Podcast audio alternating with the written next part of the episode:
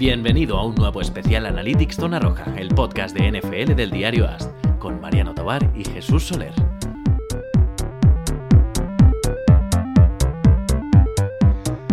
Muy buenas a todos, ¿cómo estáis? Aquí estamos en un nuevo especial Analytics con Jesús Soler. Jesús, ¿cómo estás?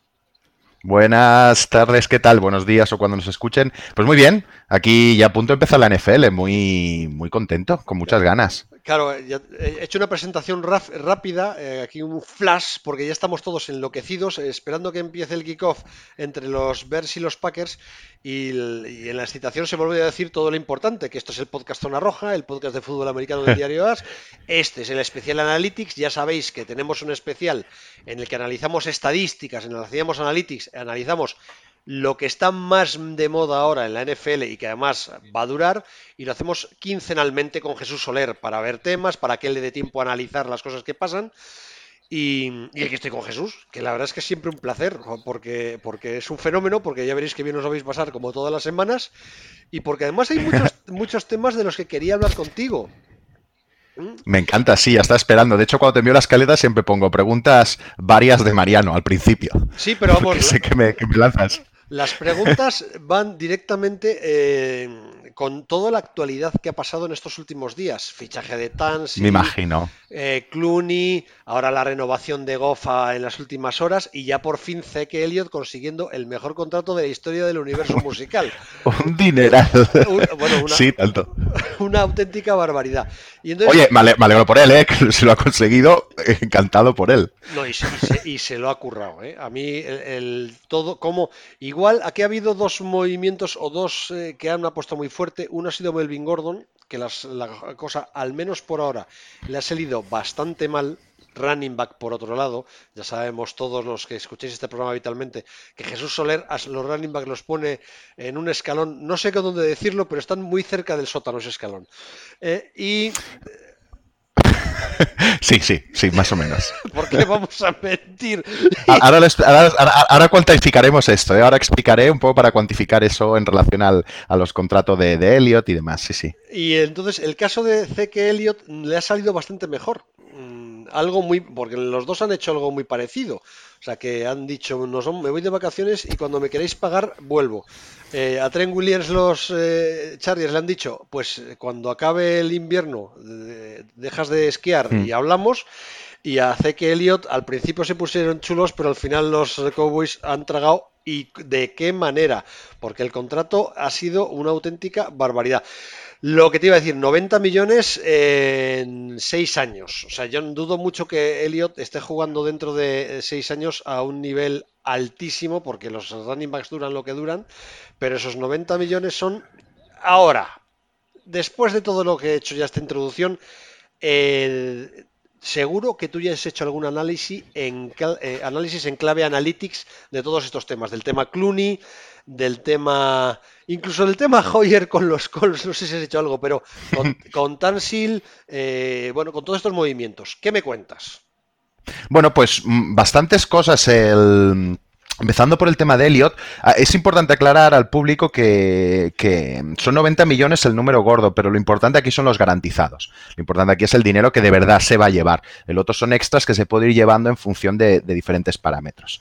Em, el garantizado son 50 millones, con así sigue siendo el, dinero más, bueno, el salario más, más grande creo que ha habido en la historia, pero eso también es normal porque cada año siempre hay uno que es el mejor de la historia, ¿no? Que se va, va aumentando. Para un eh, a mí ya, a mí, para un running back, a mí, para un running back. A mí me parece, me parece un dineral, ya, ya lo había comentado, es decir, eh, eh, para lo que aporta un running back, me parece un precio de, casi de, no de quarterback, porque ahora están infladísimos los precios, pero de, de wide receiver estrella, ¿no? Y entonces, creo que es un precio exagerado. Eh, creo que es un gran, es, un enorme precio, ¿no? La, apuesta por Elliot, me imagino que, influye en muchos conceptos, ¿no? Eh, la verdad es que los Cowboys lo están haciendo bien porque están renovando a todos los jugadores que querían renovar, ¿eh?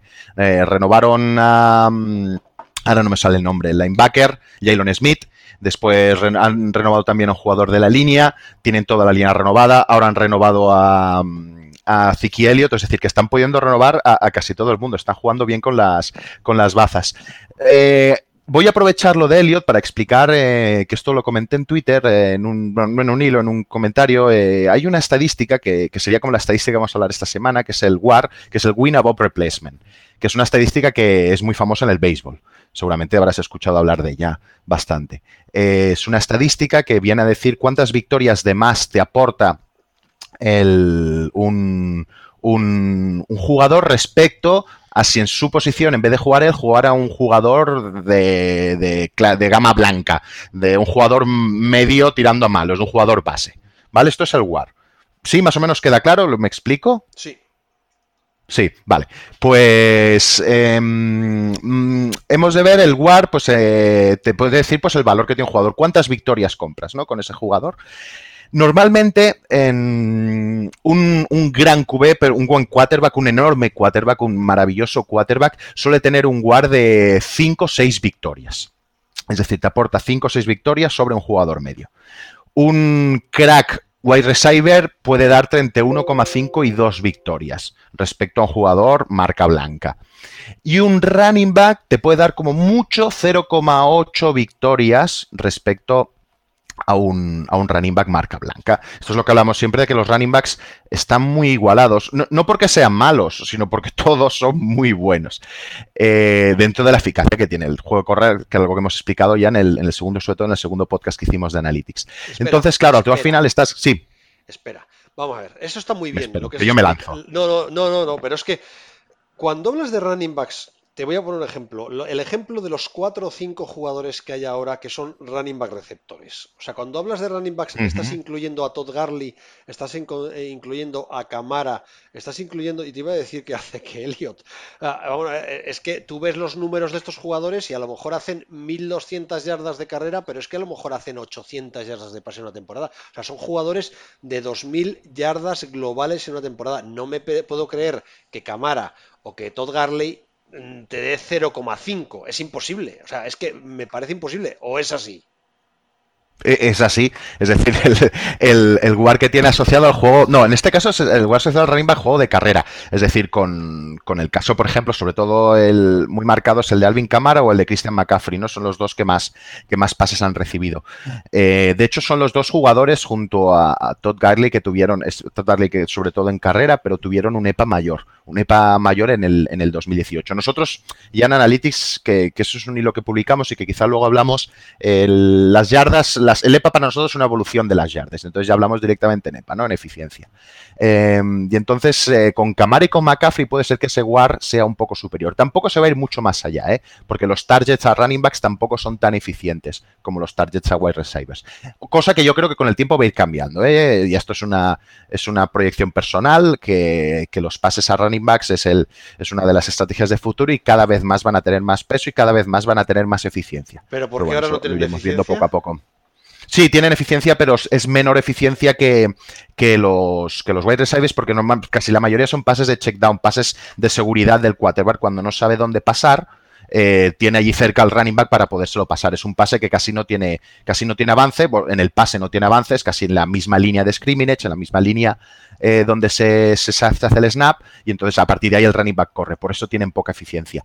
Cuanto más se involucren en el juego de pase, cuanto más los utilicen, va a ser muchísimo más, van a ganar mucho más. Ejemplo son los Kansas City, Chiefs. Andy Reid hace maravillas con los running backs y es descaradísimamente su eficiencia es el doble o el triple que el resto de equipos con running backs, porque los involucra de otra forma en el juego y hace esquemas es una mente ofensiva privilegiada, pero hace esquemas que les hace brillar. Por tanto, creo que poco a poco iremos tendiendo a encontrar running backs más involucrados en el juego de pase y de forma más eficiente.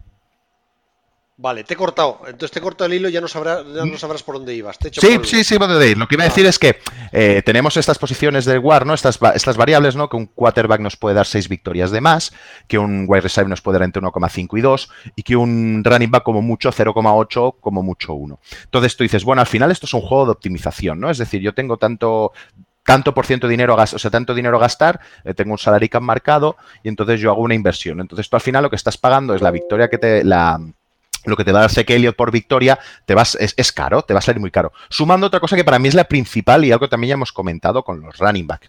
Eh, más allá, es decir, más allá del punto de que la carrera sea menos eficiente, más allá del menos eficiente en EPA, ¿eh? luego es importante, como ya hemos hablado, para controlar el reloj cuando estás ganando, para situaciones de corto yardaje, para situaciones de Enson, para no perder el balón. Es decir, eh, es importante para, estas, para estos lugares sobre todo. Pero más allá de eso y quitando este debate, el tema de las lesiones que ya hablamos ampliamente, eh, es en lo que invertir 50 millones a futuro, eh, para mí es un riesgo. Un riesgo que además tienes un ejemplo palpable el año pasado con los Rams y Todd Garley, ¿no? que se, se hipotecaron por Todd Garley con un salario muy alto y, y les ha salido rana porque Todd tiene una lesión importante de, rodilla que es crónica, que le va a durar siempre, y entonces eh, ese dinero se lo van a tener que comer en cierta medida. Ese es el mayor riesgo que a mí me da para pagar un running back. Eso y su carrera, es decir, un running back a partir de los cinco años, su declive es enorme. Eh, hay excepciones como siempre, ¿no? Podemos hablar de Peterson, podemos hablar de, de Frank Gore, gente que aún sigue ahí viva casi de milagro, ¿no? Siendo Ranimax. El otro día nos, nos, saltó Lison McCoy. La carrera de Lison McCoy ha sido larguísima y súper eficiente. Y, mm, pero lleva dos años que, que, ha bajado muchísimo ¿eh? el nivel de Sean McCoy, tanto en eficiencia como en tal. Sigue ahí, pero ha bajado mucho. a ver, es verdad. O sea, que la estadística dice eh, o sea, la realidad es que lleva dos años entre lesiones y, bueno, sobre todo rendimiento. Bueno, un año, porque, en 2017 todavía hizo 1100 yardas. Pero, pero si ves. Con muy poca eficiencia, ¿eh? Ahí ya no sé. Es decir, con muy poca eficiencia. Claro. Yo lo que sé es que él, lleva, él empezó en 2009 y ha estado 1, 2, 3, 4, 5, 6, 7, 8, 9 temporadas y de las 9, eh, en todas las que ha jugado mm, la mayor parte de la temporada, ha superado las mil yardas, algunos años con muy sobrados. Eh, solo ha habido dos años que no ha superado las mil yardas de esos y fueron dos años en que se perdió pues bastantes partidos. O sea, se perdió cuatro partidos y fueron los que le faltaron para haber superado también el con holgura las yardas. O sea, yo no sé su eficiencia. Lo que tengo muy claro es que Lison McCoy, 4, 5, 6, 7, 8, tiene nueve años de, rendimiento muy alto. Ya no sé si es eficaz. Eh, lo cual, no, claro, piensa que, por ejemplo, el, año pasado, 2018, el Sam McCoy tuvo, luego explicaremos escalas, eh, pero tuvo un EPA por jugada de menos 0,17 y un success rate, que es el tanto por ciento de jugadas con EPA positivo, es decir, que te hacen avanzar a tu equipo de 0,26. Posiblemente uno de los más bajos de todos los running backs. Claro. Es decir, eh, está ya en un nivel bueno de, declive, también bueno, de declive, pero bueno, aguanta, eso sí que es cierto. No, el declive es claro, ¿eh? Y, de hecho lo han traspasado y se va a, los Chiefs y ya veremos ahí cómo le usan, porque lo que tú acabas de decir y que es interesante. O sea, que Andy Reid es posible que le pueda resucitar, pero efectivamente le queda. Pues lo va a usar seguramente. Sí, sí, Andy Reid lo ha cogido y Andy Reid es solamente privilegiada, eh, sabe mucho más que nosotros y seguro que, lo va a utilizar y lo va a utilizar bien. Sí, entonces, lo, sorprendente de él es que ha sido el, décimo año es donde ha pinchado, pero durante nueve años sus estadísticas, independientemente de la EPA, ¿eh? yo lo, al final, son muy buenas y además, si te acuerdas, hubo un momento en el año 2013 que fue cuando hizo 1600 yardas de, carrera. Me hace gracia, me dice, si te acuerdas, en el 2013, hace seis años. Claro. Es que a mí, el otro día no sé. Y es una memoria, tío, que a mí me flipa siempre, porque yo soy incapaz de, Mira que trabajo con datos, pero soy muy malo a veces memorizándolos. Tengo que tener siempre apuntados por ahí. Yo lo tengo apuntado. Y tú, tío, te sacas datos ahí en tu cabeza increíbles. A ver, no, no saco.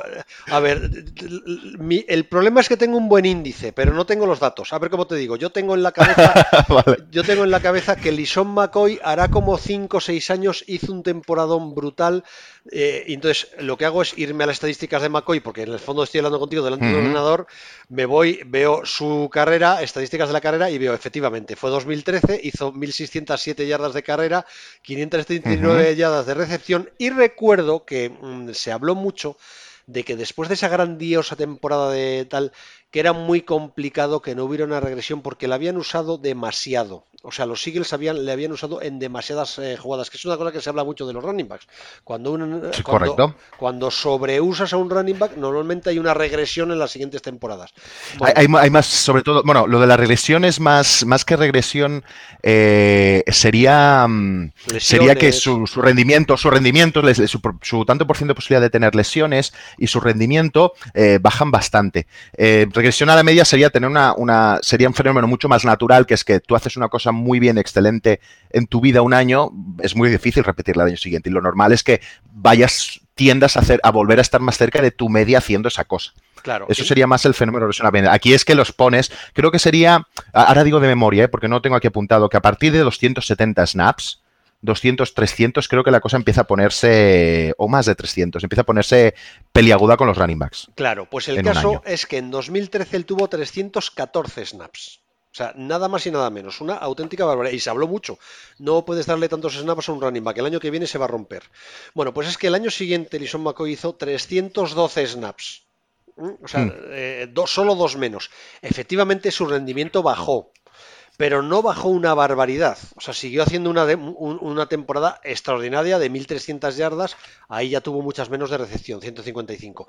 Lo que quiero decir es que él ha sobrevivido a situaciones en las que un running back normal de, de eso, de, de, más de 300 snaps uh -huh. en, una, temporada, probablemente hubiera hecho crack. Eh, entonces la, la, uh -huh. la, la, trayectoria de McCoy, me he ido de tu programa, me estoy saliendo, estoy No, pero esto ya, no, esto ya es la dinámica nuestra, ¿no? Está genial. Claro, pero es, es, es, que me parece muy interesante cuando hablamos de. Hay excepciones de running backs que tienen temporadas largas y siempre hablamos de Peterson. Y siempre hablamos, a, tú ahora tú has nombrado a otro, no me acuerdo. De Gore. A, Gore, Frank Gore. A, a, Frank Gore.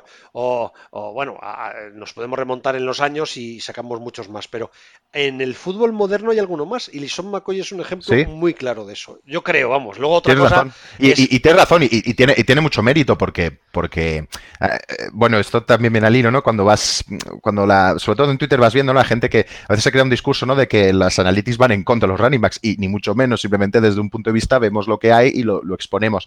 Pero tiene mucho mérito porque es una posición muy sacrificada, es una posición eh, donde recibes muchos impactos, muy dura y son puros supervivientes. Lesean McCoy es un superviviente. Tiene muchísimo mérito. Vuelve otra vez al hilo, que te he vuelto a sacar, perdóname. Vale, no, que lo que iba a decir es eso, que al final la... Me acuerdo, ¿eh? lo tengo ahí siempre. Eh, la digo, Lesan McCoy, que al final estás pagando Sobre todo, no, que el tema importante es que estás pagando por algo que, que tienes la posibilidad, quizá no, ¿eh? Y, y, Elliot dura seis años y me como mis palabras y lo haré encantado y con unos sepas maravillosos.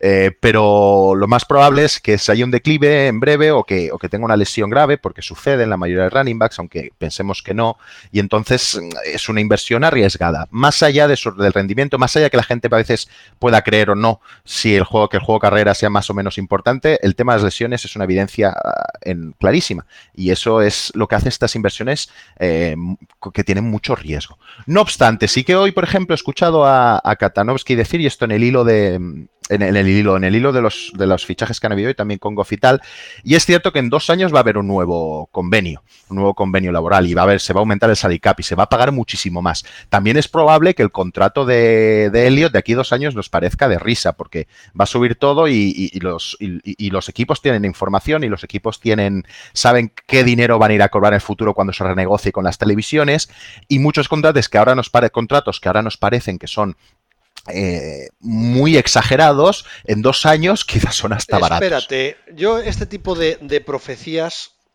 me parecen muy aventuradas. Antes de que me entres en eso, Ezequiel Elliott en su primera temporada 322 snaps y en su tercera temporada, o sea, la temporada pasada 304 snaps. O sea que estábamos hablando del límite y en la, en la 2017 no pudo hacerlos porque solo jugó dos, 10 partidos, pero en 10 partidos uh -huh. dos, 242 snaps, que es una auténtica barbaridad para 10 partidos. Es una burrada. Conclusión, es una burrada. Zeke Elliott está con el pistón eh, subido de revoluciones desde que empezó su trayectoria eh, y lleva tres temporadas. Vamos a ver cuántas aguanta, pero lo normal es que este ritmo acabe reventando a lo que sí, y hay una cosa que también me gustaría, perdona, eh, hay una cosa que me gustaría añadir aquí eh, con, con Zeke Elliott, es decir, eh, nosotros desde Analytics, y bueno, consideramos que es una evidencia y tal, el juego de carrera es menos efectivo que otros tipos de juego, ¿no? Y a veces el peligro de estos contratos es que, vale, es decir, aceptamos que tengas a, a un running back élite y que lo pagues como un running back élite, pero no por tener un running back élite y pagarle tal dineral significa que tengas que volcar todo el juego en, en, él y en la carrera, porque eso te puede hacer menos eficiente. Entonces, eso también tienes un riesgo, cuando tú te has pagado una inversión grande, también la has de justificar. Y hay equipos que posiblemente corriendo menos, aun teniendo jugadores muy buenos, saquen mejor rendimiento que exponiéndolos demasiado y corriendo demasiado cuando el rendimiento baja. Y al final es un poco correr menos para correr mejor. Creo que también este tipo de contratos puede condicionar el, el tipo de juego de una franquicia. Bueno, mira. Oye, y para hacer un inciso en el tema de los contratos, vamos a aventurar ahora mismo cómo va a ser la negociación del convenio colectivo dentro de dos años y que seguramente van a dispararse los salarios, me parece muy atrevido. Y te digo por qué. En, en 2010, toda la negociación giró alrededor de una crisis global que estaba afectando, en teoría, también a la NFL. Yo creo que era mentira y que no estaba afectando en absoluto a la NFL, que se seguía forrando escandalosamente, pero fue el argumento que usó la NFL para bajar el porcentaje dedicado a salarios una auténtica brutalidad, porque yo no sé si fue hasta un 10%, fue mucho, fue muy llamativo, eh, y dejarle a todos los jugadores con, bueno, con, un, pues con cara de tontos. Estamos a día de hoy todos los indicadores económicos, y yo no soy de, sé de esto, pero oye, leo la prensa todos los días, eh, está avisando de una nueva crisis que se viene y que se viene y que se viene, eh, con, con, todo tipo de eh, nubes negras, de nubarrones gigantes, de tormentas y de lo que quieras decir. Dentro de un año, cuando estén negociando, la NFL puede estar perfectamente en la misma situación de estamos en una crisis global, no podemos permitirnos el lujo de subir nada. Y no me parecería imposible, y probablemente sea parte de la negociación de la NFL, que los jugadores están muy chulos porque vienen muy enfadados del convenio de hace 10 años. Puede ser verdad, pero si lo pensamos, hay una realidad que es que hace 10 años aquí se estaban Drew Brees y Tom Brady, que probablemente en las próximas negociaciones ya ni les importe ni tal. Todos los demás vienen de después. Mm. Conclusión, no saben de dónde venían. A lo que voy, yo no tengo tan claro que vaya a ser un se vaya a disparar nada. Eso lo sabremos dentro de un año. ¿Por qué? Porque Estoy de acuerdo. Es, es, que, es, que, es, que es, especulación, es decir, estamos proyectando en el futuro. Pero sí que es cierto que se han de renegociar los contratos televisivos y en principio, si todo sigue la tendencia, ya va a caer una buena morterada para la NFL. Y, los jugadores, aunque no se puedan ver tanto la sociedad, van a ver que, va a haber más dinero. Yo creo que, que los recontratos de televisiones, que se va a negociar además después del, de, si no estoy mal informado, se va a negociar después del CBA eh, allá habrá una morterada y con eso evidentemente los equipos jugar, pero los jugadores no son tontos. Yo creo que sí que va a haber un crecimiento. Ahora estamos especulando, eh, puede pasar como en la economía. Un año antes de la crisis nadie tenía ni idea que iba a suceder y, sucedió, ¿no? Es decir, estamos especulando. O sea, una cosa es que haya una subida dentro de la progresión y me parecería lo lógico. Y otra cosa es que haya un escalón. Y lo que se está hablando mucho es que va a haber mm. un escalón. O sea, que los que ganaban ahora 100, que si el sueldo de un quarterback ahora es de 30 millones al año, no es que después del convenio colectivo va a ser de 40 millones al año. Hmm. calma, calma, porque si Claro, el punto es, pero, sí, el punto, perdona, eh, que te estoy cortando, el punto es mm, que, más allá de eso, quizá la información que tienen los equipos o que trabajan con ellas es, precisamente esa, que puede haber un escalón o puede haber un salto grande en, ingresos y en, y en subir salario. Por tanto, puede ser una variable que usen errónea o no, eso se verá en el futuro, para, para a mejor justificar ciertos contratos como el de como el de Elliot o como el de Goff, diciendo, bueno, es que según, puede ser, según nuestros datos, que en dos años estos contratos se nos, se nos encajen perfectamente y no sean tan, y sean hasta baratos. Entonces, además se está viendo que hay muchas negociaciones que están que, que han sido en los, últimos tiempos ha habido muchísimas negociaciones que han sido de cara a, a 2020. O sea, para acabar con todo 2020 hmm. y en 2020, después del convenio, hablamos. O sea, que, que yo creo que todo el mundo, eh, o sea, hacer una previsión de lo que va a pasar ahora.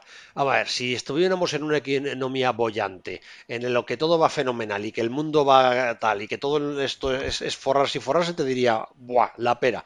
Pero a mí me dicen que dentro de seis meses, con el tema de los aranceles, China, la abuela fuma, Europa y el, y, el caos que hay, esto se va toda vez a tomar por saco, tampoco me extrañaría. Y entonces, como eso se va a tomar por saco, por muchos contratos televisivos que, que haya, la NFL va a cerrar el grifo automáticamente, porque las empresas en esos hmm. casos, por muy eufóricas que estén y por muy bien que les vaya, lo que hacen automáticamente es ponerse a la defensiva. O sea que es que los jugadores han tenido hasta mala suerte en los momentos de negociación de los convenios, porque han pillado en situaciones muy, entre comillas, problemáticas. Yo creo, ¿eh? pero bueno, de eso ya nos estamos... Sí, sí, sí, y, puedo estar de acuerdo, ¿eh? sí, nos estamos yendo, pero es interesante también. Eh, esto, esto me refuerza eh, la idea de, ¿te acuerdas que estabas buscando también a alguien que hablara de gerencia? Sí. sería súper interesante encontrarlo y, y mezclarlo con Analytics porque también me parece un tema súper interesante. Sí, no, la verdad es que eh, bueno, oye, volvemos a la pregunta que te Pero creo que ya no das para más podcasts. ¿eh?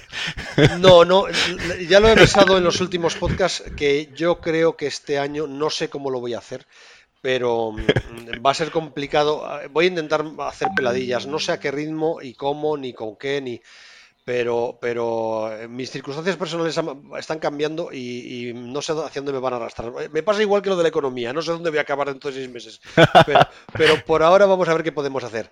Lo que estábamos, estábamos con el Warp y lo ibas a aplicar, creo, a Tansil, a Clooney, a Goff. A no, a, ellos, a Tansil y Clooney no lo voy a aplicar porque no tenemos, como siempre, el, el, lado ciego que tenemos en las analytics aún, que hemos de seguir trabajando, es con las defensas, pero sí que podemos hablar del, del, del megatrade que han hecho por Tunsil, Miami y, Texans, ¿no? Y, luego el de Clowney. Em, a ver, así como para ordenar un poco las ideas, ¿eh? Entiendo la afición de Miami, que está muy dolida y muy enfadada, porque es muy difícil enfrentarse un año donde básicamente no aspiras a nada y prácticamente a ganar ningún partido. Y esto tiene que ser muy duro como aficionado, porque al final esto es un entretenimiento. Y a ti te digan, no, no, pero dentro de tres años va a ir muy bien el equipo. Y dice, bueno, ya, y estos tres años, ¿quién me entretiene, no? Eh, entiendo que estén enfadados, y yo, yo a nivel personal, yo no hubiera hecho ese trade, pero el botín que han sacado es valioso. Es decir, hay un gris aquí. Pierdes a un gran jugador, un jugador joven, un jugador con mucha promesa, tu mejor jugador, posiblemente tu mejor proyecto, pero tienes un botín valioso. Porque algo que, hemos, que sabemos en Analytics y es tal cual es que en el draft eh, no hay buenos o malos general managers eligiendo. Normalmente eh, es un poco lotería y puedes tener rachas de cuatro años muy buenos y luego tres muy malas etcétera. Entonces, eh, es básicamente comprar boletos de lotería. Por tanto, cuando más boletos de lotería tienes, más posibilidades tienes de encontrar talento.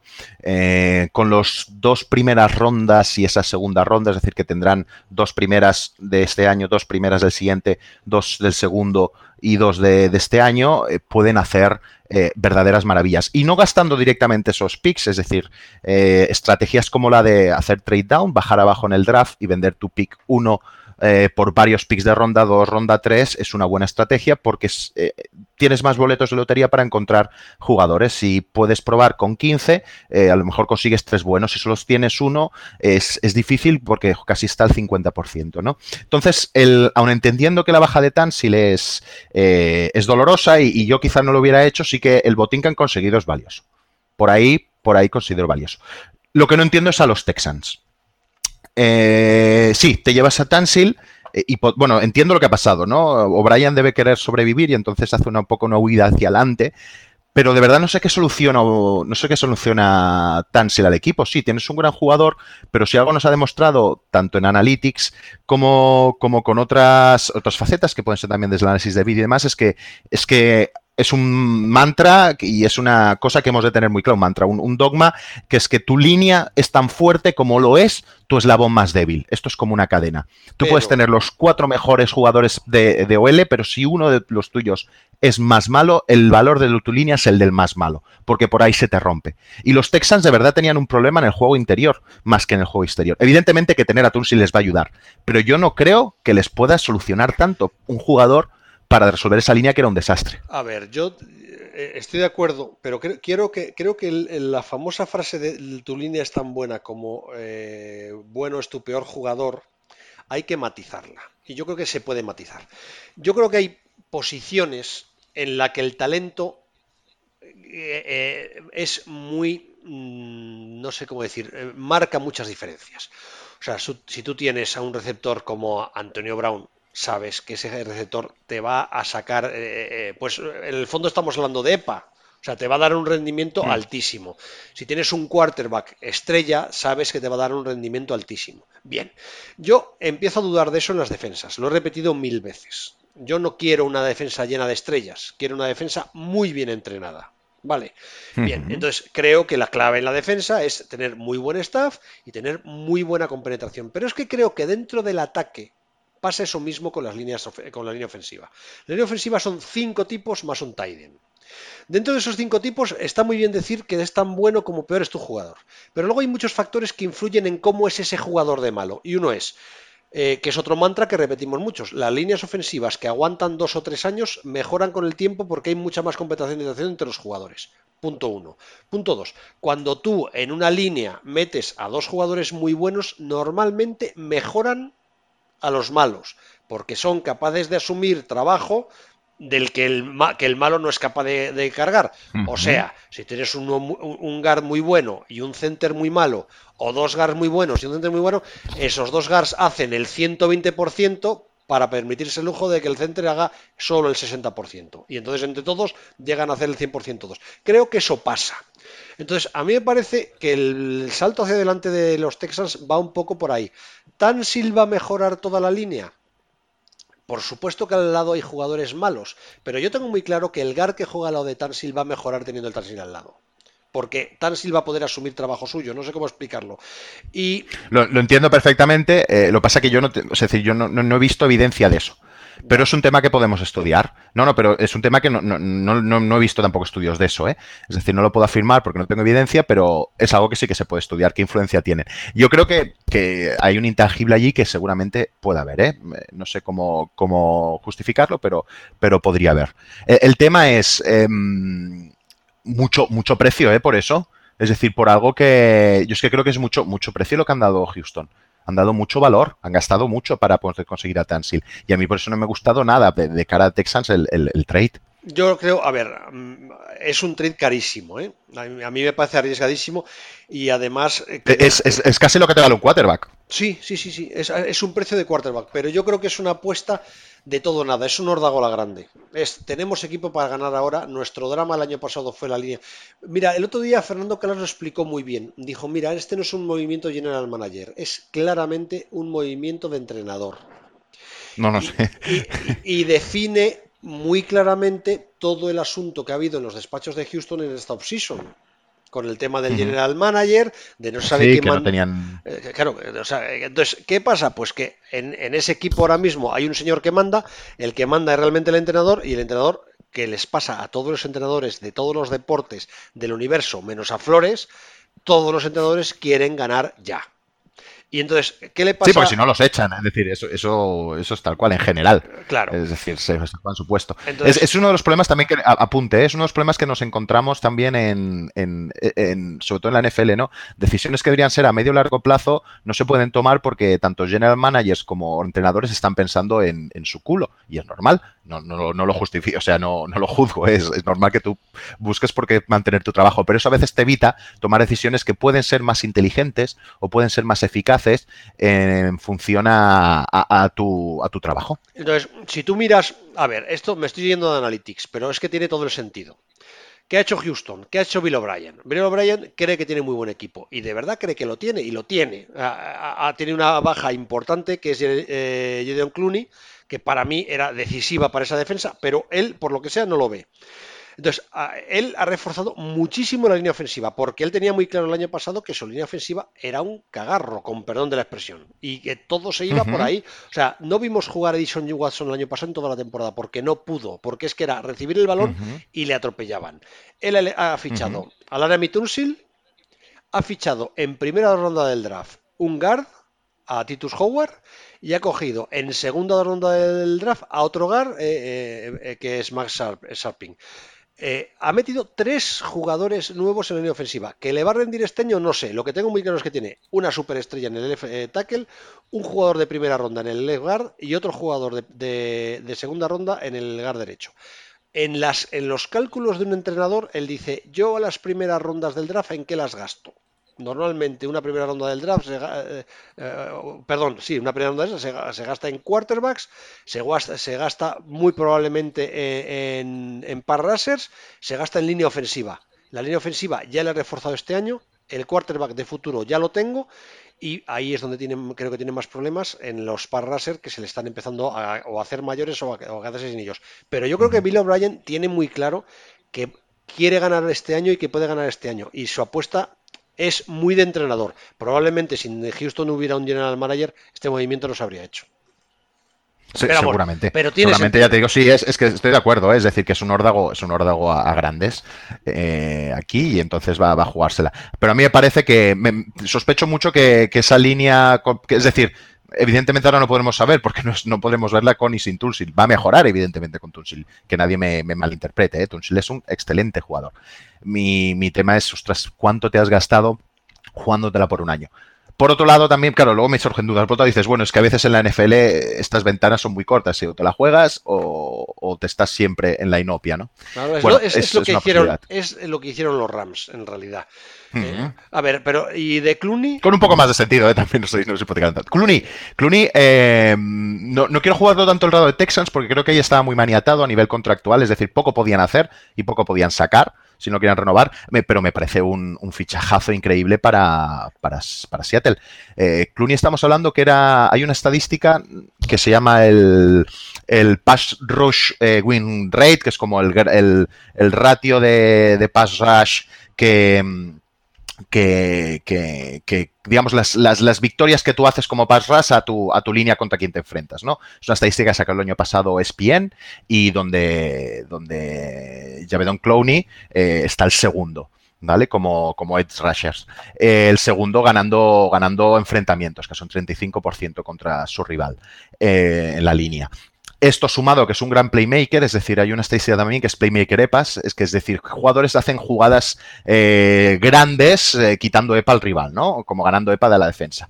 Y Javedo Cloyne está colocado bastante, bastante, bastante arriba. Y a eso le sumas también que con PFF, que de por Football Focus, que tiene un, un, overall grade de 90, es que me parece un upgrade, un, un, un, escalón enorme que va a hacer de Seattle. Y además creo que necesita, porque con su con su obsesión con correr, que el año pasado fue el equipo que más corrió y este año parece que van por las mismas, necesitas una defensa muy poderosa para que te anoten pocos puntos, porque pocos puntos vas a conseguir corriendo, ¿no? Entonces, de hecho, normalmente suele estar asociado, ¿eh? Si te fijas, siempre que hay un equipo que dice, oh, qué bien que corre, suele estar detrás una defensa que defiende muy bien, porque si no, no es sostenible. Entonces, eh, creo que le va muy bien a la Seattle este fichajazo y también refuerza el papel del general manager de Seattle, que miras los movimientos que ha hecho en los últimos años y, ha hecho un papel, ha hecho una labor eh, encomiable, excelente.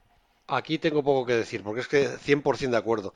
Eh, y de la renovación de Goff, porque ahí sí, sí que a veces que las analytics Dime. Ostras, pues. No, no, digo que a veces las, los analytics reinventamos mantras y tal, pero muchas veces confirmamos lo que también la gente piensa porque no vive en otro universo. Es decir, hay cosas que evidentemente que, son y, son, ¿no? Como que esto es un jugadorazo.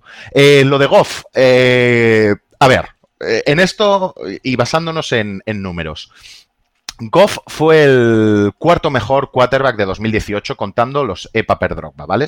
El EPA por dropback es el EPA que haces en las jugadas, que son jugadas de pase, sacks o, que han acabado o han sido scrambles, ¿vale? Y entonces ahí juntamos todo su EPA y sacamos como que sería, esto es una evolución 2.0, ¿no? El EPA per dropback sería como el, el yardas por pase, ¿vale? Más o menos. Mm. Pero evolucionado a eficiencia, es decir, es una evolución de eso. Y ese ha sido el cuarto mejor de 2018. ¿Vale? Con un EPA per dropback de 0.21, que es de temporada buenísima.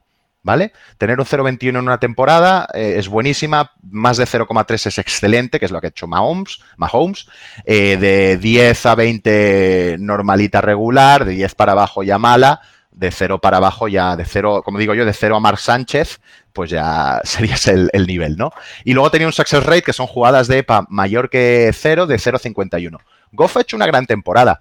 Y yo no entro en el debate de si Goff es un gran quarterback de talento, no. Es un quarterback que los Rams, los Rams le funciona en el sistema que tiene Son McVay, le da resultado, le da rédito, tiene unos números muy buenos, juega bien y si te funciona en tu sistema, a mí plantearme, no, no, si es élite, si no, si tiene un talento descomunal, oye, si tienes un quarterback que te funciona, págalo, porque es, tu, es la piedra angular de todo proyecto págalo y, es lo que han hecho. Y también se han asegurado al final el ver si funciona, pues el año siguiente hacer una extensión o no. Bueno, es decir, creo que es un, pues una buena renovación porque les está funcionando. Sí, a, mí me parece que es pagar una barbaridad por un quarterback que por ahora no ha demostrado ser una estrella. Creo que la estrella está en la banda. Y que lo sabe, lo sabe usar muy bien. También te voy a decir una cosa. Hay gente todavía que dice que la estrella es Belichick y que Brady es, su extensión en el campo. Oye, pues a lo mejor Goff eh, acaba siendo la extensión de McVeigh durante 20 años y gana no sé cuántas Super Bowls, pero creo que hay... Ese es el tema. Ese es el tema sobre todo, el que yo considero. Es decir, eh, normalmente como todo, ¿eh? Todos los, esto es un deporte interrelacionado y los jugadores rinden, pero no rinden solo por sí solos, esto no es atletismo, rinden en relación a un entorno y a un sistema y a una estrategia compleja con lo complejo que es todo, con lo complejo es encontrar un quarterback que te funcione en tu esquema, tu sistema, eh, sea quien sea, sea el genio de McVeigh o, sea porque el talento de, Goff, pero si te funciona y te está funcionando y te está dando muy buenos resultados, eh, ¿no quieres más? Es decir, ¿para qué voy a irme fuera y, hipotecarme a buscar a otro, o sea, hipotecarme, arriesgarme a buscar a otro quarterback que venga, que se adapte al sistema, que yo tenga que adaptarlo? Oye, te está funcionando pues paga y ya está, y lo mantienes. Te voy a decir una cosa, si al final de alguna manera lo que contabas antes tiene toda la razón del mundo. O sea, yo veo este contrato de 134 millones con 110 garantizados en cuatro años, más de 32 millones por año. Y al final tengo que pensar lo mismo que me decías antes que pensaba Katanowski. están haciendo un contrato pensando que ahora les vale esto y que después del convenio les va a salir mucho más caro. Y en eso sí que tiene sentido. O sea, que eh, otra cosa es que luego esto les tenga la realidad o no la tenga. A mí mi opinión es que a Goff pagarle esto ahora mismo, yo creo que Goff no lo vale como jugador. Otra cosa es que de hecho, Claro, pero entonces es esa línea, ¿no? No, no, que es decir, es probable, eso también es probable que en dos años ese, ese, salario esté dentro del 15%, que es lo del cap, que es lo normal, que, que normalmente se destina a un quarterback, ¿no? Es decir, que ahora nos parece muy gordo y luego no sea tanto, porque además con los el, el, crecimiento que estamos teniendo con los quarterbacks es, es enorme, ¿no? Y, y al final, es que en verdad aquí no se está pagando el talento. En, la NFL no se paga el talento. Es decir, bueno, se paga, evidentemente, eh, entiéndeme.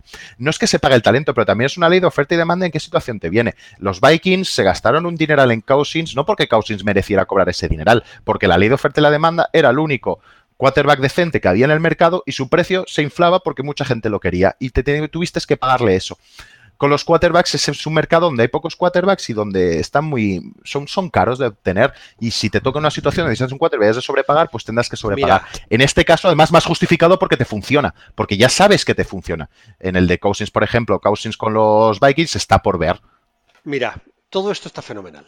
Y estoy totalmente de acuerdo y suena muy bien y la ley de la oferta la demanda y la abuela fuma. Pero yo no solo sé que hay un equipo que lleva 20 años dominando la NFL, que en ese tiempo ha ganado 6 Super Bowls, que ha jugado un par de ellas más, que ha jugado no sé cuántas finales de conferencia y que todavía no ha sobrepagado a ni su padre. Aquí se supone que es si tú tienes el super equipo, normalmente, o sea, el Madrid cuando hace una oferta por un, el Real Madrid o el Barcelona cuando hacen una oferta por un jugador a no sé qué equipo, ese equipo, si pedía, si pensaba pedir por un jugador 20, en el momento en que lo pide el Real Madrid, vale 40, pero automáticamente, solo porque el, Madrid te ha llamado. Bueno, pues hay un equipo en la NFL que si te llama por un jugador que vale 40, resulta que gana todas las puñeteras años y resulta que si vale 40 vas a saber que lo vas a vender al final por 30.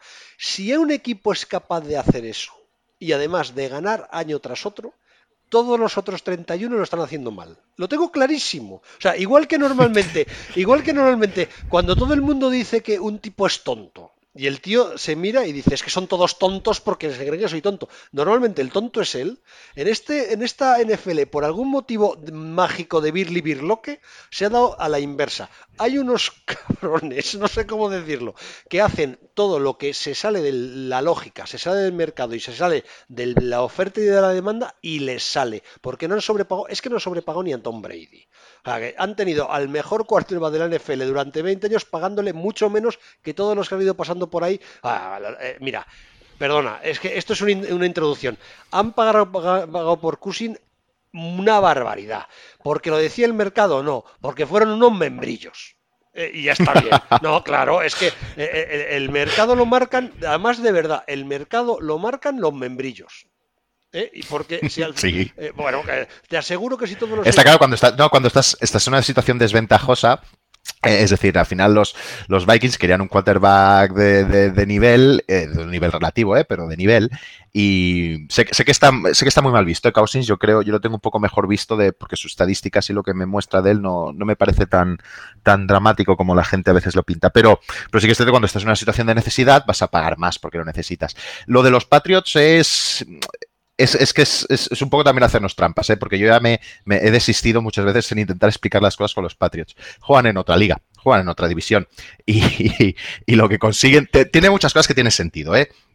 Cómo trabajan con los defensive back, cómo juegan con esquemas sin grandes nombres, su línea que no son, son jugadores de segunda, tercera y cuarta ronda, pero tienen a, un gran entrenador de línea, es decir, que ves cosas que evidentemente saben y aplican las analytics en, este caso, ¿no? Y aplican mucha inteligencia, pero luego tienen algo que, es intangible, que saben hacerlo muy bien a contracorriente de todo y, y a veces es un poco inexplicable, difícil de analizar. Membrillo es la palabra. Membrillo, o sea.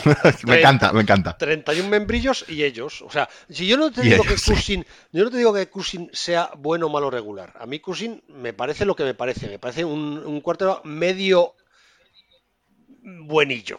O sea, por lo menos hasta ahora. Yo estoy por ahí, ¿eh? eh o sea, no me parece más.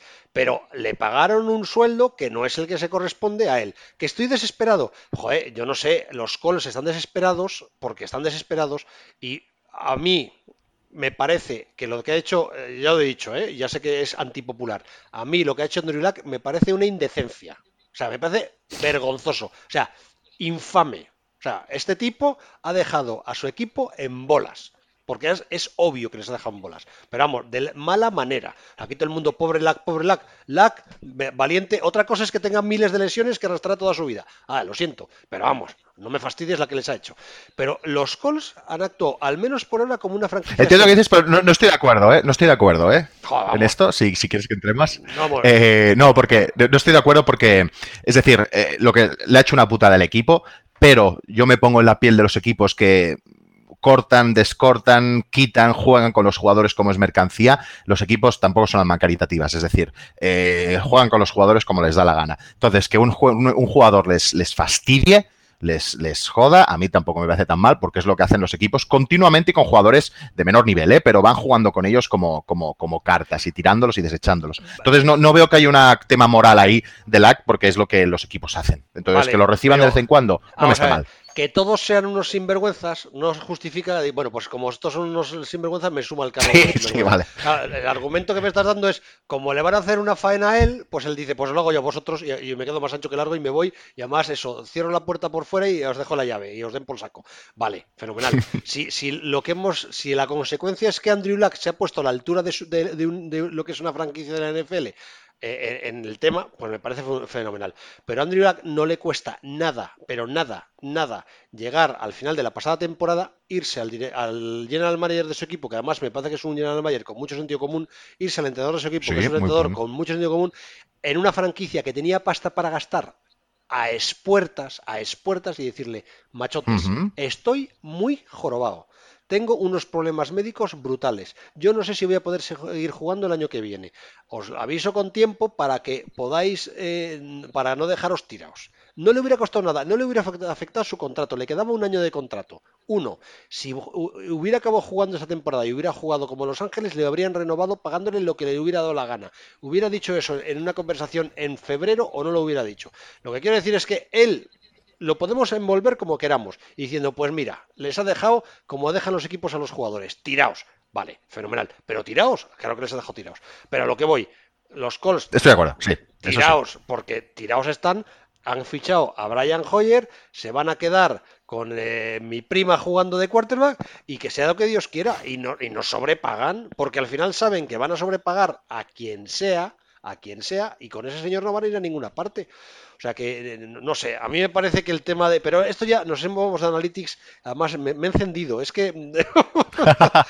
Em, no sé qué nos queda, porque hemos hablado del tema Goff. Hemos, hemos hablado del tema... De novedades, no, del tema de novedades ya está. Es decir, de, bueno, de novedades de, de fichajes así. Hemos hablado de Goff, hemos hablado de Elliot, de Tansel, de Clowney de, y de y de ya está. Has explicado las escalas EPA de las que querías hablar hoy, creo que creo o no o, ha quedado esto. Bueno, un poquito, poquito, es, es, bastante más largo, pero esto lo podemos dejar para otro programa, ¿eh?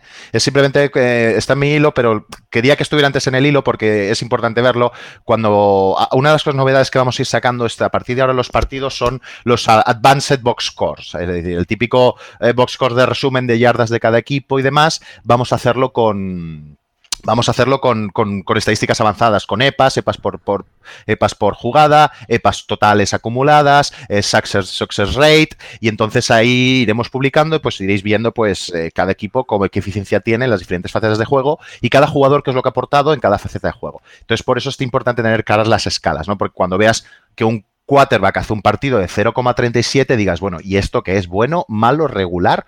Y entonces saber que un 0,37 es muy buen partido, un 0,1 es muy mal, es un muy mal, mal, mal partido. Entonces, aunque estén muy cercas porque son decimales, la escala pues es, pequeña en este caso, ¿no? Pero es diferente con los wide receivers y diferente con los running backs para saber valorarlas diferente. Entonces, es un poco lo que si se inventáis en un mal kicker, un mal kicker, hace poco hay un hilo donde explica, explica esto y que mañana cuando saquemos el podcast, si queréis también lo vuelvo a retuitear para que podáis verlo. Es que esto, esto que estás explicando ya es para iniciados. O sea, yo te voy a decir, eh, lamento decirlo aquí, pero aprenderme cuál es la EPA buena, la EPA mala, en función de la posición, mm, requiere ya, eh, eh, ya hay que dar un paso más en nuestra vida, ¿eh? O sea, esto ya es de, segundo nivel. Pero estará poco, estamos, sí, pero estamos, estamos a, en verdad el tema de EPAS está cada vez más impactando. Estamos a que una tele decida poner un cartelito, como en el momento con el béisbol de OPS, pues lo, decida poner un cartelito de EPA, este jugador tal,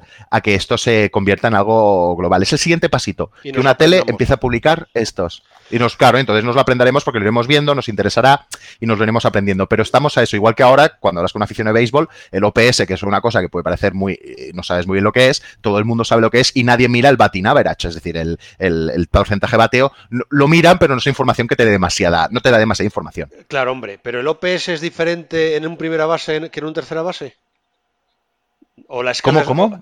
La escala del OPS. No, no, no, la, escala es, no, eh, la escala del EPA es igual, ¿eh? Simplemente que, es decir, para todos los jugadores es igual. Simplemente, por ejemplo, como un wide receiver, eh, un wide receiver recibe, recibe pases más, recibe pases más profundos, sus jugadas tienen, suelen tener, su EPA por jugada suele ser más alto, más alto, por ejemplo, que el de un quarterback por jugada, porque un quarterback pasa mucho más y pasa a pases a jugadores que lo pillan peor, a jugadores mejores y peores. Lo que sí que pasa es que su acumulado es menor porque recibe menos targets y aporta menos puntos al equipo que un quarterback. Es decir, que es, ver un poco dónde se mueven los ratios, aunque son comparables todos. Es decir, el del quarterback, el del running back, el del running back, por ejemplo, son mucho más pequeñitos porque aportan menos al juego, son menos eficientes. Pero dentro de los running back, puedes saber que running back lo ha hecho muy bien o muy mal dentro de esa escala de running backs. Esto está muy bien. Es un poco confuso ahora por, por podcast, sobre todo. ¿eh? En, el, en el tweet creo que queda bastante más claro. Sí, pero lo que te quiero decir es, está bien, pero como no hay una escala única, ¿eh? en el momento en que haya una escala única, dices, eh, bueno, pues no hay problema y todo. Pero sí que la hay, ¿eh? Sí que la hay. No, vamos a ver, hay una escala única, pero tú conoces la escala y sabes que si la cifra de un quarterback es 0,3 es buena, pero que si la cifra de un receptor es 0,15 es buena también. Pero en un quarterback 0,15 es mala. He puesto un ejemplo absurdo que a lo mejor no tiene nada que ver con la realidad. No, no, pero, es, pero no, es así, o sea, no sería así, pero, es, pero entiendo lo que es decir, es, sería un buen ejemplo, sí. Vale, entonces, si eso pasa, tú tienes que plantearte una situación. Domingo por la tarde, 7 de la tarde hora española, una de la tarde Estados Unidos. Tipo con tirantes, con camiseta con tirantes blanca, ya llena de lamparones de la hamburguesa que se está comiendo y de las patatas fritas. Con sus tres cervezas.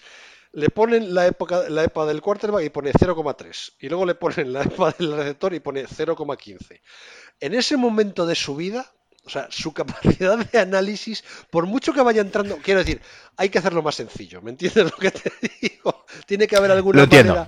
sí, por eso son, estadísticas avanzadas, y, y, sí, lo entiendo. Eh, eh, eso, mira, si ponemos el EPA total, eso sí que se verá, porque sabe lo que aporta cada uno independientemente de, tal lo que ha aportado al, partido, ¿no? De puntos o de, o de puntos, más o menos, sería así. Entonces yo creo que por ahí sí lo, sí lo encontraremos.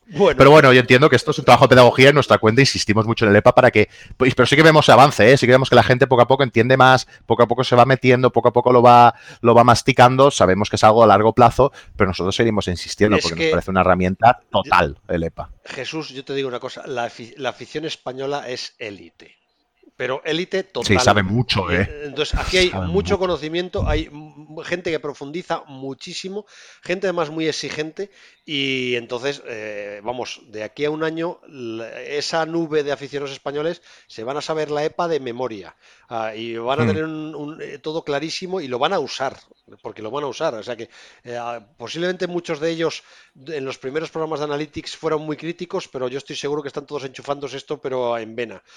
Pero, pero eso no quita que al común de los mortales o eso se lo das más mascado o como le des estadísticas diferentes para... Eh, esto es como si el quarterback rating de, para hacer una comparación de cara a alguien que no está escuchando es en los quarterbacks es el tope es 100, en los running backs el tope es 80 y en los receptores el, el, tope es 60. Llega un momento en la vida de un ser humano que ya no te da, no te da. O sea, eh, eh, eso lo entiendo, lo entiendo. Oye, sí, sí. Llevamos una hora y 55 minutos. Eh, decías hoy, no sé si nos dará para 20 ¿Una hora y 55 minutos? No, no, no, perdón, llevamos 55 ah. minutos. Ah, vale, vale. Empieza la temporada en unas horas, pero bueno, la gente que nos está escuchando, muchos ya habrá empezado la temporada. Y yo me gustaría, en clave estadística, que me hicieras un, un resumen una previa de en qué cosas hay que fijarse esta temporada. Me has mandado una, la, previsión de temas de los que querías hablar y es que además hay una cosa que me ha gustado mucho desde el primer día que hablamos, que es lo de las regresiones a la media. ¿eh? Tú siempre, además desde el primer día, me dijiste, si un jugador juega un partido, una temporada increíblemente buena, lo normal es que la, la temporada siguiente se vaya a la media. ¿Qué puedo esperar de Mahomes? Pues que, no haga tan buenos números como el año pasado, es decir, que nadie se sorprenda ni que considere que, que, ha perdido su nivel. Es que lo del año pasado fue absolutamente atípico en la historia de la NFL. Fue casi una temporada de quarterback perfecta. Por tanto, eh, como eso nunca se ha dado en la historia, eh, lo más probable es, y, con muchísima probabilidad, es que los números bajen. Que evidentemente seguirán siendo números muy buenos, pero que la gente no considere que eso va a ser una bajada, sino es un fenómeno normal y que nos pasa a todos en la vida, que es el fenómeno de regresión a la media. Que el año que viene hacen temporada todavía mejor que esta y, vemos que durante tres años hacen temporadas así, pues su media es esa. Pero en general, por todos los datos que tenemos y por las cantidades de quarterbacks geniales que han pasado por la NFL, como ese valor es tan atípico, eh, esperamos que Mahomes eh, regrese a la media. Y entonces significa que su próxima medición, es decir, sus próximos números de este año, sean sensiblemente más cercanos a la media de un buen quarterback. Y luego se irá ajustando. ¿Cuánto? Pues eso ya se verá. Pero que no nadie piense que porque haga menos números, Mahomes es peor. Es absolutamente normal que pase eso. Bueno, y ya que me Pero ya es probable que pase. Pues ya la gente de Kansas City que se echa a temblar. Eh, porque. Pero eh, me has dicho, Mahomes, ¿qué más regresiones a la media te esperas tú en la próxima temporada? Bueno, para, yo, ahora voy a hacer un poco de, porque hablo de probabilidad y que no se me enfade nadie, ¿eh? Bueno, y si se enfada, pues que, se enfade. Eh, para mí es el gran candidato a, como a, sorpresa en negativo de la temporada. Eh, a mí me da la sensación de que los Bears tienen probabilidades de meterse un buen tortazo y de hacer una temporada mala tengo, tengo esa, eh, esa idea, sobre todo también porque mm, los Bears son mucho su jugada en la defensa y la defensa es una, es una, mm, correlaciona muy mal de un año para otro. Es más, desde mm, desde solo con la excepción de Seattle en el 2013 y Denver en el 2015, en los últimos 20 años ninguna mejor defensa ha repetido siendo mejor defensa el año siguiente. Es más, ha caído bastante y tenemos caídas eh, súper dramáticas que pueden ser de haber sido la primera a pasarse en la 25. Eh, y esto pasó precisamente con Chicago en el 2012. Por tanto, es muy variable las defensas. Es muy difícil mantener un nivel alto de defensas. Es algo muy difícil en la NFL. Por tanto, es probable que esa defensa baje. Quizá no, ¿eh? Quizá baja y baja solo y es la tercera o la cuarta defensa. Pero lo más probable es que baje y que baje bien. Sumado esa bajada de la defensa, sumado que se ha ido su coordinador defensivo, eh, y que la ofensiva no era por donde destacara mucho, excepto en cosas puntuales, que no haya hecho, no, considero tampoco que haya hecho un mal año, por ejemplo, eh, Tubisky. Tiene, es el onceavo quarterback en EPA, en EPA por, por lanzamiento, en EPA por dropback, eh, y un success rate de 0.47, es decir, ha hecho una temporada, bueno, el 11 quarterback, 12 mejor quarterback, eh, relativamente media, pero eh, me, da que los Bears son un gran candidato a, meterse, a meterse un buen tortazo. Oye, pero lo que me has dicho... Y lo veremos de aquí unas horas. a lo mejor de aquí unas horas he quedado fatal, ¿eh? Y, pero yo me la juego, ya sabéis que vengo a mojarme. es verdad que te las juego aquí, pero, pero bien. Eh, lo mismo en tres horas me estaba escribiendo, no tenías ni idea, juego genial la defensa. Puede ser. pero lo que no dice la estadística es que es, que es probable que bajen. Ahora voy a ir a por Green Bay para dejarte en evidencia ya del todo. Pero te iba, te iba a puntualizar una cosa. Minnesota Vikings, la defensa en 2015, la quinta. En 2016, la sexta. En 2017... Sí, ellos llevan manteniendo... La Llevan manteniendo Sí, llevan manteniendo una muy buena racha de, de excepto ese año que fueron la primera, sí que llevan quinto, sexto, el año pasado creo que fueron cuarta, en función, ahora estoy hablando de Football Upsiders. Em, ellos sí que están manteniendo una línea muy regular. Eh, bueno, eh, ya digo, esto es, casos, en, este caso sí que puede haber varias excepciones, ¿eh? puede que, que, Chicago siga en un nivel muy alto y que el equipo crezca y que lleguen a la final, super, la Super Bowl y yo me tenga que comer mis palabras. Es probable, pero si tuviera que apostar, cosa que no hago y no me gusta, pero si tuviera que apostar, eh, apostaría porque los Chicago Bears se van a pegar un buen tortazo. Bueno, les queda la esperanza de mirar a Minnesota y ver que hay algunos que aguantan cuatro años en la superélite defensiva. Pero eh, lo que acabas sin, de... sin hacer nada tampoco, eh, por eso tampoco se río mucho. Lo que acabas de decir de todas formas, no eres el único que lo dice y sin usar analytics hay gente que está diciendo que cuidado, que pueden tener por delante una temporada complicada. Otros que no, ¿eh? O sea que eh, la verdad es que ayer en el programa que grabamos con Rafa Cervera lo dijimos. Creo que pocas temporadas han empezado con tantas incógnitas como esta. Todos los años hay mm. la, liga se puede dividir en tres grupos, eh, grandes favoritos, paquetones y clase media.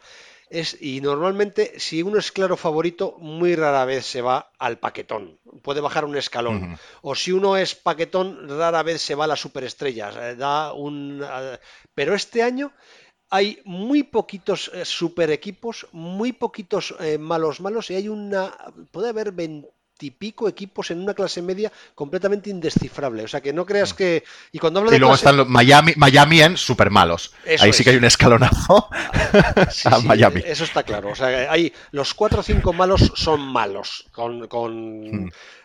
Oye, nos estamos. Normalmente, pero sí que es cierto que de, sí que es cierto que de, de, pero de año a año hay un estoy redondeando ahora, ¿eh? pero casi la mitad de equipos que llegan a playoffs son equipos que no han llegado el año anterior. ¿eh? Siempre hay tres o cuatro que nadie cuenta y, llegan a playoffs. Es que esta, esta, liga es una liga muy igualada y está pensada para acabar 8-8 todos.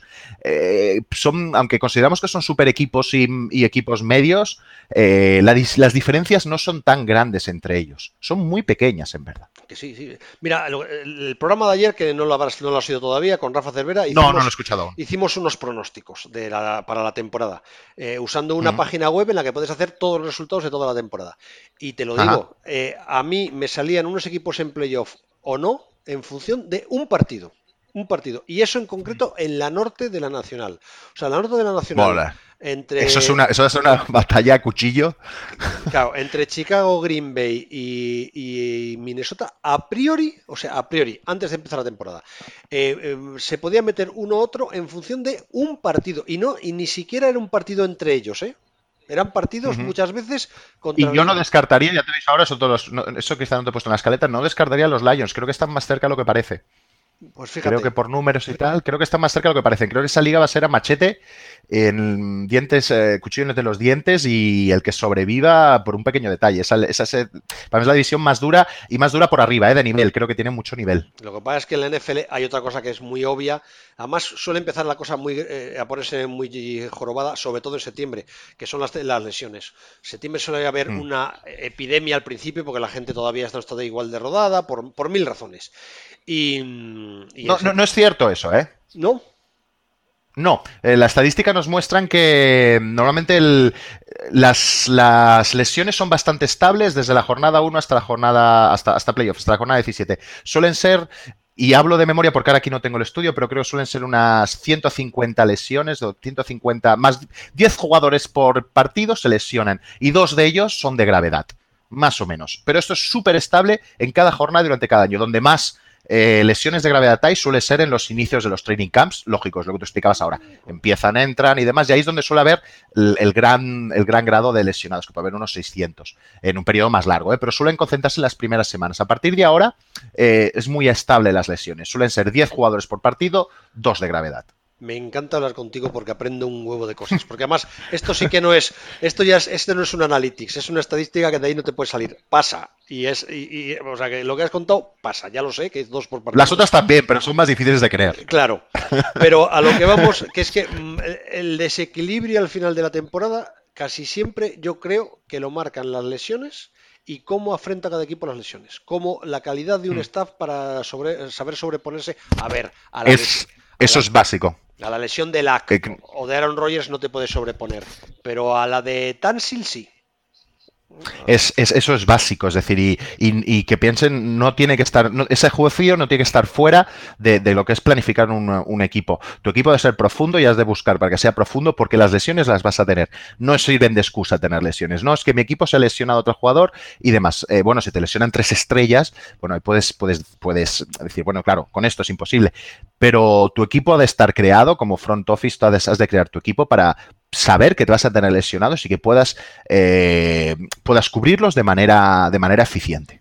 Oye, más regresiones. Me has dicho Mahomes, me has dicho los Bears. ¿Hay alguna más? Eh, no, eh, de regresiones así eh, Antonio Brown, bueno, es una incógnita en función de.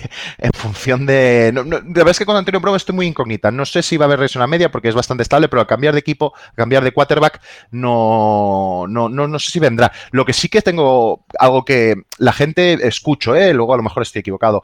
La gente, hablando de Antonio Brown, considera que los Steelers no, no los tienen mucho en la picota en su división, tienen más a los Browns y a los Ravens. Y ojo con los Steelers, a mí me parece que sigue siendo un equipazo y para mí sigue siendo candidato a llegar a la Super Bowl perfectamente, junto a otros más, ¿eh? pero me parece un equipazo aún. La línea sigue siendo igual de buena. Eh, se ha marchado su, su coordinador, Munchak, pero, pero la línea sigue siendo igual de buena. Siguen teniendo a Big Ben, que es un quarterback genial. Y es un quarterback hace muchos pases. Tienes a Juju Smith Schuster, el, el running back eh, ahora no me sale el nombre, lo he perdido, lo tengo por aquí apuntado, que ahora no me, acuerdo. Eh, ¿no? Sí, es así. Eh, bueno, pues eh, ha hecho unos números muy buenos el año pasado. Evidentemente, quizá no le veo en Bale, pero como la diferencia es tan poquita, no se nota. Y luego en defensa han incorporado a un, a un, a un linebacker en, la ronda, en las rondas, la primera ronda que cogieron, un linebacker que le viene con poco a sustituir a Ryan Seiser, ¿no? Y entonces va Devin Ustedes, los nombres soy horroroso, ¿eh? Devin algo, ahora no me acuerdo. Devin Bush Junior, la elección de Devin Bush. Sí. Sí, correcto. Perdona, es que yo con los nombres soy un desastre. Yo también. o sea que em, lo estoy mirando en Outlands. O sea, no te creas tú que. Vale. Porque no, no, es que sé, quiénes son, sé los jugadores, hasta tengo su cara en la cabeza, pero los nombres se me van. Bueno, el hecho es que la gente no considera, o lo tiene como fuera del radar, ¿no? Como no ha perdido, y yo consigo que tiene un equipazo y los pongo claros candidatos en su división. Mira, eh, ya estás haciendo, ya, ya te has lanzado a hacer pronósticos. Eh, pero claro. Eh, porque paso a jugar un poco, luego, porque quiero que luego me, me, digan, ¿eh? Pero estos son lo que veo desde antes. Luego ya que se cumpla o no, no tengo ninguna esperanza de que se cumplan o no. Es lo que considero que, los datos y lo que ves de los equipos me muestran. Vale, ya me has dicho las mm, regresiones y, y, estás hablando de los que pueden resucitar. Has dicho Steelers, ¿tienes alguno más? Eh, dentro de eso sí que se puede dar una cosa que es una anomalía estadística que siempre ha de haber, que son los propios Ravens. Eh, los Ravens eh, tienen un juego que es totalmente orientado al pase. Sí que es al pase, perdón, a la carrera. Sí que es cierto que algo que no, que no hemos hablado, pero las carreras de quarterback suelen ser muy eficientes, mucho más que las carreras de running back. Suelen tener EPAs mucho más altos. Las medias de EPAs pueden estar en 0,20 y demás. Es decir, cuando hablamos con un running back súper, súper, súper, súper élite, es 0,14, 0,15. Es decir, que están en una... que las, que las carreras bien diseñadas son, son muy potentes. Eh, por tanto, es posible que, y aquí se puede dar la opción de que los Ravens no creo que sea sostenible a largo tiempo, a largo plazo, pero que este año hagan un buen papel y sea una anomalía estadística aplicando tanto el juego de carrera. Es probable que pase eso. Anomalía estadística. ¿Algún jugador que, ojo, que. Eso de, ojo, cuidado que no estoy muerto? Ojo, cuidado, ostras, no, ahora no, no, no, no, no. Miramos el jugadores el otro día, pero así que no, lo he preparado. Me has pillado aquí con la. O sea, ahora mismo no me sabes decir ningún jugador de estos. Bueno, en realidad te voy a decir una cosa.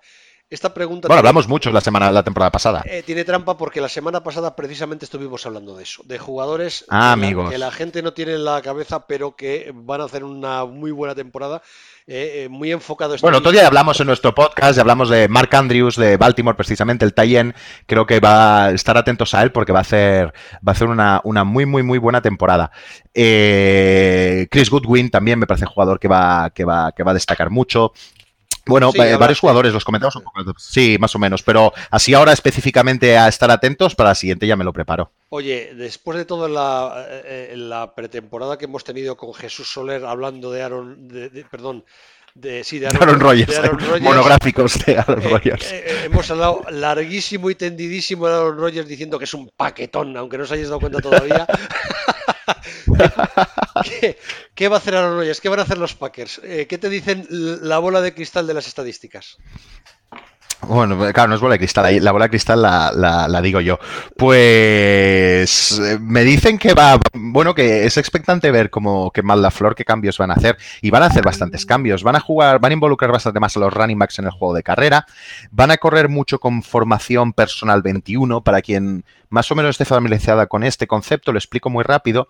Eh, un eh, las formaciones de los, de los jugadores en el campo se suelen a veces hablar por personnel, ¿no? Y entonces tiene dos números. Personnel 11 que es un 1 y un 1, significa que tienes un running back, que es el primer número en el campo, y un tie-in en el campo. Por lo tanto, el resto que tienes son wide receivers, quitando la línea, ¿eh? y el quarterback que siempre están ahí. Entonces, eh, tendrás, pues si tienes personal 11, vas a tener un running back, un tie-in y tres wide receivers. Si tienes personal 12, tendrás un running back, dos tie-ins y dos wide receivers. Si tienes personal 21, es que tienes dos running backs, normalmente suele ser un fullback, uno de ellos, un tie-in y dos wide receivers. Un poco esto es la forma de hablar de personal, ¿no? Y entonces analizamos mucho qué personales son más efectivos o no.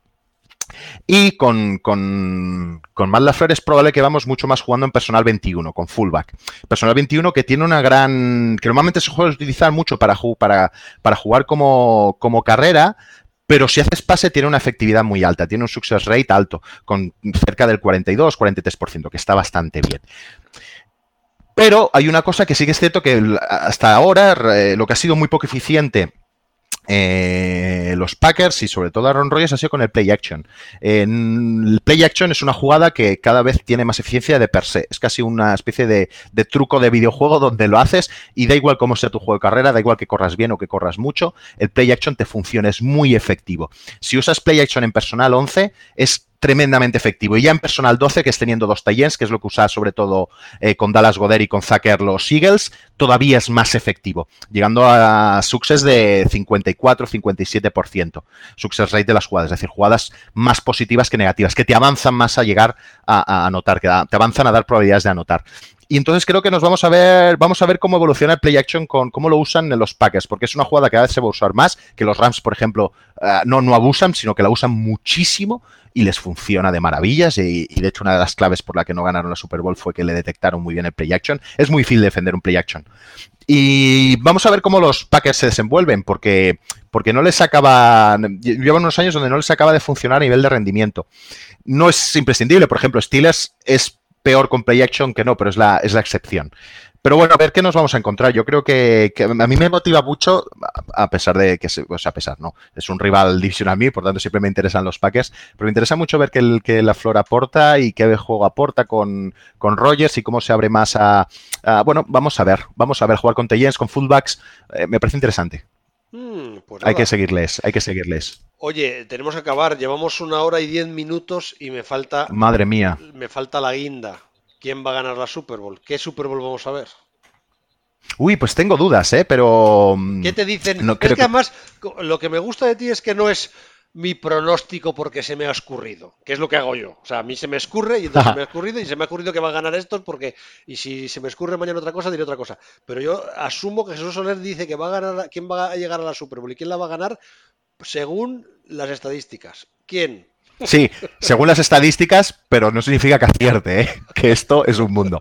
Eso que quede claro. No, eh, creo que los dos equipos que van a ser, para mí la Super Bowl, eh, y es la que también me gustaría fuera, bueno, no, quitándola a mi equipo, evidentemente, pero sería un Chiefs Eagles. Eh, creo que son los dos equipos que mejor lo están haciendo a nivel de analytics, que tanto los Chiefs porque, porque tiene un juego ofensivo precisamente, su equipo está montado en función a los, al, ABC de las analytics y Eagles un, por, un poco más de lo mismo, siendo muy sólidos y creo que son también siempre un poco underrated, pero me parecen candidatísimos y los enormes favoritos de su división.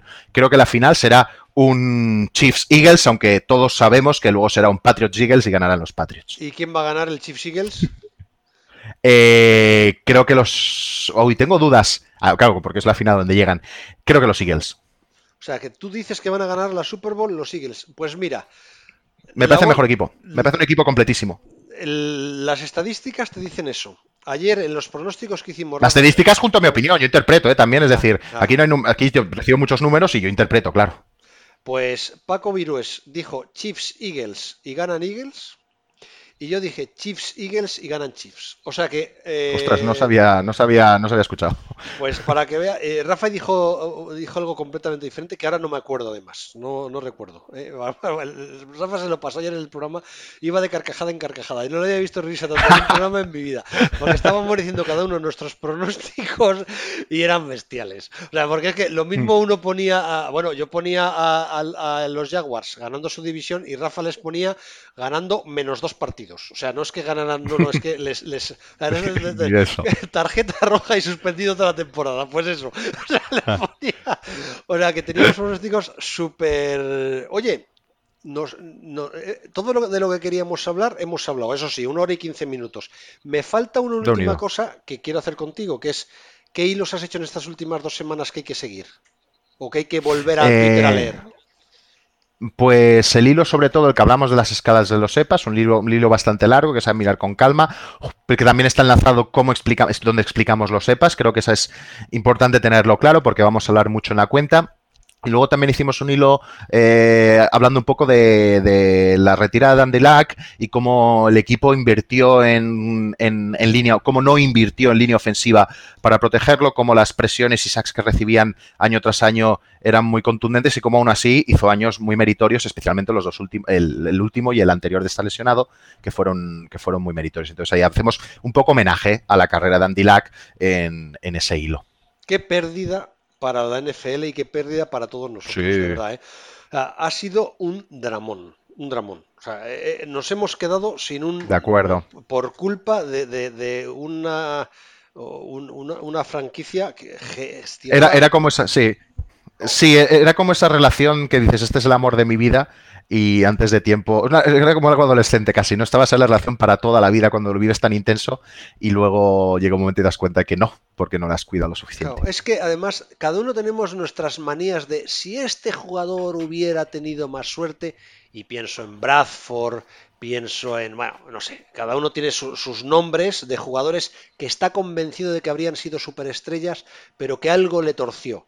No, en esto no es que cada uno tenga, es que todos, el 100% de la humanidad que sigue la NFL, sabe que Andrew Luck, si hubiera caído en el equipo que tenía que haber caído y le hubieran gestionado como tenían que haber gestionado, no solo seguiría en la NFL, sino que sería sin duda Hall of Fame y uno de los jugadores recordados en la historia de la NFL. De Andrew Luck dentro de 15 años es así de duro, no se va a acordar ni su padre. Ah, Correcto, los más cafeteros. Sí.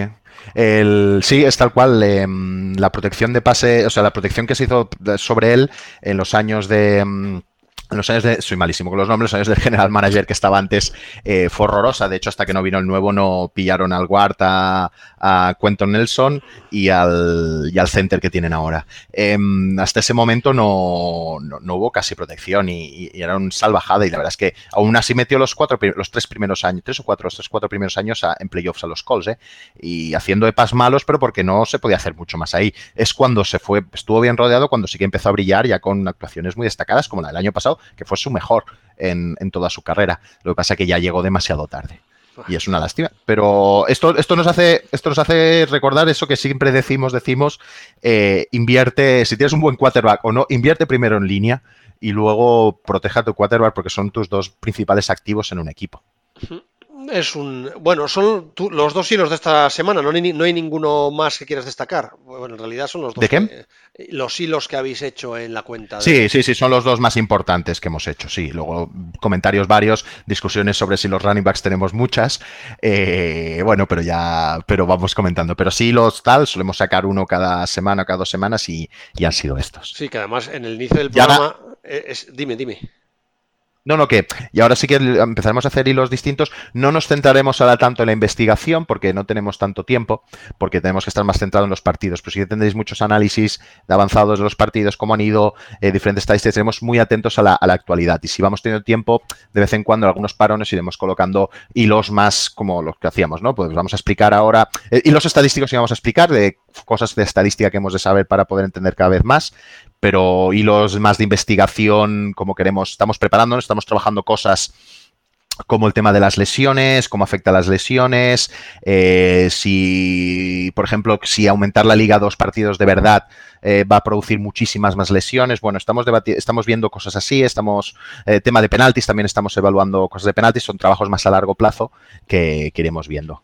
Sí, que ahora me, acabo de dar cuenta que soy un tipo indecente que no he empezado el programa diciendo lo más importante, que a Jesús Soler y a todo su equipo le podéis seguir en Twitter, en arroba, un malkicker, una cuenta indispensable para cualquier aficionado al fútbol americano. Jesús Soler, muchísimas gracias. Qué bien me lo paso contigo hablando de fútbol, macho. Yo también, muchas gracias a ti. Pues un abrazo y hasta dentro de dos semanas que ya además ya te lo digo, si te apetece y tengo yo tiempo, porque tienen que hacer eh, confluencia de tal, después de la jornada 1, Mariano, hemos juntado suficientes estadísticas para hacer un programón.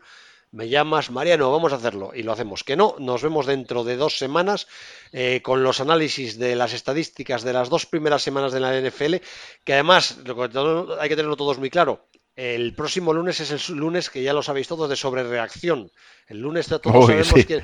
Eh, con lo cual es muy bueno tomarse esto con mucha calma y empezar a hacer análisis en la NFL a partir del 1 de octubre, que es cuando se hacen análisis. Sí, pero qué, divertido, qué divertido es la sobrereacción, ¿eh? Para mí es maravillosa, yo me lo paso muy bien.